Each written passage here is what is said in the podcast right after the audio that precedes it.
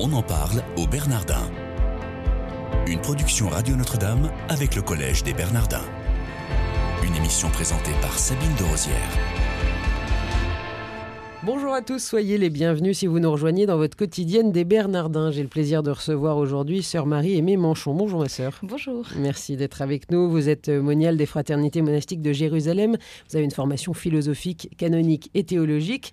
Vous enseignez aux Bernardins, à la Cato de Paris, à l'Institut supérieur des sciences religieuses où vous donnez un cours de liturgie fondamentale. Et c'est ce qui va nous intéresser aujourd'hui pour découvrir les aspects liturgiques de la Semaine Sainte. Donc nous sommes à quelques jours de Pâques. Est-ce que vous sauriez nous dire, ma sœur, euh, quand a été établie la Semaine Sainte telle qu'on la connaît aujourd'hui?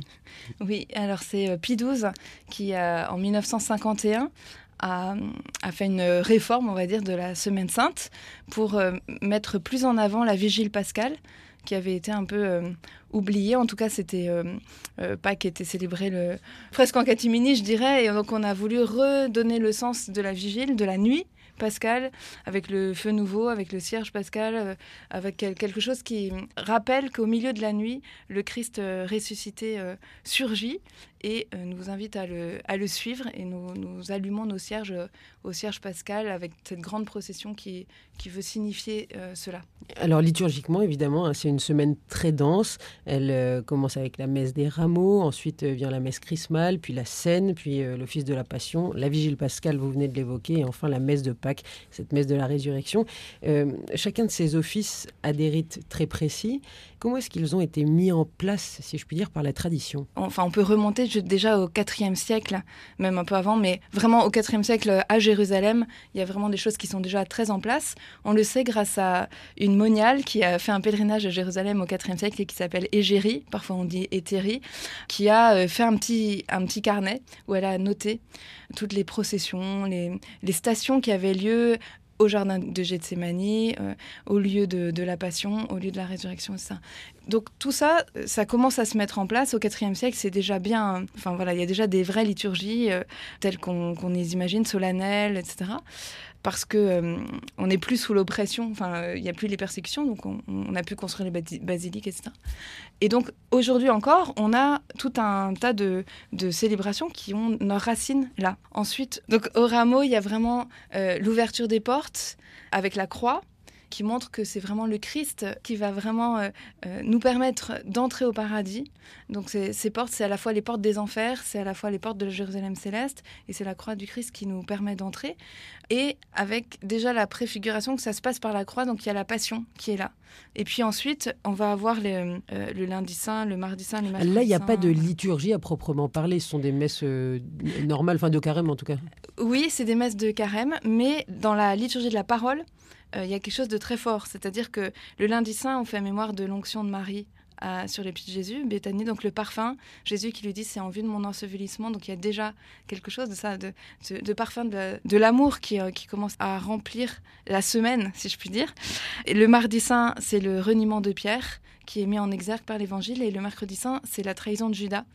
Donc euh, on voit que ça commence, euh, c'est pour nous faire entrer voilà, dans ce qui va se passer au Triduum. Bien sûr, le Triduum, c'est vraiment jeudi saint, vendredi saint, samedi saint, et euh, le jour de Pâques, le dimanche de Pâques. Et Triduum, ça voulait pas dire trois? Si, mais ça commence le jeudi soir, enfin depuis la réforme liturgique, hein, et ça finit le, le dimanche soir. Parce qu'avant, Pie douze, là, le, le problème des trois jours saints, c'est qu'on avait commencé au jeudi matin, et finalement ça finissait euh, le samedi euh, matin. Et donc le dimanche de Pâques euh, ne faisait plus partie du Triduum, ce qui est un vrai problème par rapport au, au mystère pascal en son ensemble, puisque Pâques, la fête de Pâques, c'est pas seulement le dimanche en tout cas de Pâques, c'est pas seulement la résurrection du Christ que nous fêtons, mais c'est tout le mystère de la rédemption. Donc on peut pas avoir le vendredi saint sans le dimanche de Pâques, ni le dimanche de Pâques sans le vendredi saint. Et alors, et c'est pour ça peut-être que à Rome, enfin concernant la messe chrismale sur le diocèse de Paris, c'est le mercredi en oui. général, mais à Rome, le Saint-Père la célèbre le jeudi, jeudi matin. Normalement, c'est le jeudi matin. Si on peut, avec l'évêque euh, invite tous les prêtres de son diocèse, euh, mais parfois c'est reporté au, au mercredi, au, même au Wardissin, enfin pour des questions pratiques, parce que les prêtres doivent aussi célébrer la, la scène, donc la messe du jeudi saint, euh, dans leur euh, paroisse. Donc c'est pas forcément facile pour eux d'être euh, à la fois à la cathédrale et, et là-bas. Donc là, vous nous parlez du lundi, du mardi, du mercredi saint, qui sont pas encore le Triduum. Qui... Maintenant, on rentre après, à partir du jeudi, oui. euh, en, en fin de journée, hein, vêpres, oui. j'imagine, voilà. dans, le, dans le Triduum pascal. Là, on rentre dans, dans des rites très spécifiques. Mm. Est-ce que vous voulez bien nous en parler ? Il n'y a pas de vêpres au sens strict, c'est, ça commence avec la, la messe qu'on appelle euh, la mémoire de la scène, le jeudi saint. C'est au cours de cette messe qu'il y a le rite, le, la geste du lavement des pieds qui est très courant, très connu. Euh, ce geste-là qui est mis dans la messe, euh, ça date que de mille neuf cent cinquante-six. Avant, c'était un geste qui était euh, en dehors, en fait, de la... C'était une liturgie propre, une liturgie d'ailleurs monastique au départ, qui a été ensuite intégrée. Euh, voilà. Mais depuis mille neuf cent cinquante-six, donc euh, le lavement des pieds, c'est la, la partie la plus visible, disons, de la messe euh, de la scène. Euh, après ce geste-là, qui est le geste vraiment du, du Christ qui se fait serviteur, il y a la messe proprement, enfin le, le, le rite eucharistique proprement dit. On va avoir à la fin de cette liturgie-là, une adoration, une, euh, une adoration du Saint-Sacrement qui est proposée par l'Église pour vraiment euh, mettre en exergue ce don du Christ. Est-ce que si le rite n'est pas respecté par un prêtre, est-ce que ça invalide la messe ? Pour le Triduum pascal, euh, c'est important que le prêtre soit dans l'obéissance à l'Église euh, parce que la liturgie, euh, c'est pas ma petite sauce subjective parce que mon état d'âme fait que j'ai envie ou j'ai pas envie, mais la liturgie, c'est euh, quelque chose qu'on reçoit dans l'obéissance de l'Église. Il ne s'agit pas d'être rubriciste, mais il s'agit de, de savoir que euh, le prêtre agit in persona Christi, et donc il agit en tant que Christ et pour, les, pour l'Église, et selon la, la liturgie qui n'est pas la sienne, mais qui est celle de l'Église entière. Et d'ailleurs, c'est très beau de penser que dans le monde entier, Euh, les prêtres et les, les évêques font tous le geste du lavement des pieds. On a là quelque chose qui nous dit quelque, quelque chose de la catholicité de l'Église, de l'universalité. On en parle au Bernardin aujourd'hui avec Sœur Marie Aimée Manchon des Fraternités Monastiques de Jérusalem qui enseigne au Collège des Bernardins. Vous observez, Sœur, que dans la liturgie, c'est une manière propre d'exister. Est-ce qu'il faudrait donc être réglé comme une horloge ? Je pense que la liturgie, c'est, oui, c'est une attitude, c'est une manière d'être. Donc, ce n'est pas euh, des rites à respecter ou pas à respecter. Il y a une dimension rituelle et cultuelle, tout à fait, bien sûr, dans la liturgie. Le Petit Prince le, l'avait bien compris. Euh, une vie sans rite est dépourvue de sens. Et un jour euh, de fête, euh, il faut bien euh, habiller son cœur. Donc, le rite, il est là. Et la, les rubriques du missel sont là pour aider à, à ce que euh, cette liturgie soit justement euh, une, celle de l'Église et euh, aider à, à donner une couleur propre à, à, chaque, à chaque jour. Euh, mais la, la liturgie, c'est plus, c'est plus large que ça. C'est vraiment être devant Dieu pour tous. C'est vraiment une manière d'exister. Et euh, le, encore Pie douze, je reviens à lui, a écrit un, une encyclique qui s'appelait Mediator Dei, dans lequel il dit que la liturgie n'est pas seulement le culte, mais est l'ordination à Dieu de toute notre vie. Ce qu'on, ce qu'on réduit souvent comme, par l'expression coram Deo, être devant Dieu.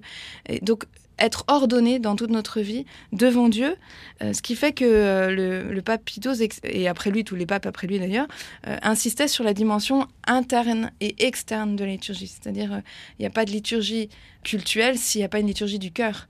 Et ce n'est pas seulement de la subjectivité, c'est vraiment y être avec toute son intériorité pour que puisse se manifester le Christ. Parce que dans la liturgie, c'est le Christ qui se manifeste, et donc il ne s'agit pas de, d'être opaque à sa manifestation, mais il, faut, il s'agit de, de lui permettre de, de se dire, de se montrer. Et sur le fait qu'il y ait plein de formes de sensibilité liturgique, on va dire. Est-ce mmh. que c'est dérangeant ou pas ? Ou au contraire, c'est une richesse pour l'Église ? Je pense que c'est une richesse pour l'Église. Euh, dans ma communauté, on, on a pas mal d'apports du rite euh, byzantin ou de, ou de la tradition euh, orientale catholique. Et, et aussi, bien sûr, on a un rite latin, euh, romain, mais euh, et, et dans tous les monastères, il y a des, des, des petites différences comme ça, des rites propres chez les Chartreux, par exemple, et cetera. Et, et je pense que, que le, ça donne des couleurs. Hein, comme dans les, la vie consacrée, il y a des couleurs euh, différentes de spiritualité. Euh, voilà, nous, on est mona- monial dans la ville, on est habillé en bleu ciel. Ben, c'est pas la même chose qu'une clarisse ou qu'une carmélite. Mais ben, dans la liturgie, c'est pareil. Dans la liturgie, il y a une couleur propre qui est donnée par le rite, que ce soit le rite en forme ordinaire, en forme extraordinaire, un rite copte, un rite éthiopien. Voilà. Et ça donne une, une richesse parce que c'est le même Christ et c'est la même Église. Alors là, ma sœur, on a donc parlé euh, du lundi, du mardi, euh, du mercredi. Le jeudi saint, vous venez de nous l'expliquer. Parlez-nous du, de cette journée très spécifique du, du vendredi saint avec euh, l'office des ténèbres, l'office de la passion. Je pense que le vendredi saint a quelque chose de, de fort, même pour tout le monde. Le, le chemin de croix est souvent un lieu très populaire aussi. Donc le vendredi saint, il y a l'office des ténèbres le matin où on éteint des bougies, sauf une. Et, euh, et ensuite le chemin de croix. Et puis le, le soir, il y a le, enfin, dans l'après-midi, vers quinze heures si c'est possible, il y a le, l'office de la Passion où on lit le quatrième chant du serviteur. On a lu les trois autres lundi, mardi, mercredi saint. Donc on, on, on a celui-là qui, qui nous dit... la prophétie d'Isaïe sur le serviteur souffrant. Et puis ensuite, il y aura cette grande lecture de la Passion de Saint-Jean et puis la prière aux intentions, les dix intentions euh, pour le monde entier. Donc, euh, où on va vraiment prier euh, pour l'Église, le pape, les catéchumènes, l'unité des chrétiens, les juifs, les, les non-croyants, et cetera. Et la paix dans le monde. Et, et ça, je pense que c'est, c'est un moment fort aussi pour, pour nous, parce que au pied de la croix, eh bien, on, on dépose tout le monde. Et on est comme la Vierge Marie, et on dépose, on offre avec le Christ. Et puis, euh, on, a, on va avoir le, la vénération de la croix, les gens qui vont venir embrasser la croix, qui vont venir rend, rendre grâce, remercier, avoir gratitude pour cet amour du Christ. Dans la, l'oraison du, du début du chemin de croix, le prêtre dit « Aujourd'hui encore, montre-nous, Seigneur, ton amour ». Et je crois que c'est, c'est là le cœur du, du vendredi saint. Merci beaucoup, sœur Marie Aimée Manchon. On aurait pu en parler encore pendant, euh, pendant des heures et des heures, évidemment. Euh, c'est un peu frustrant, je, j'en conviens. Chers auditeurs, une excellente semaine sainte à tous. Je vous souhaite une très bonne journée.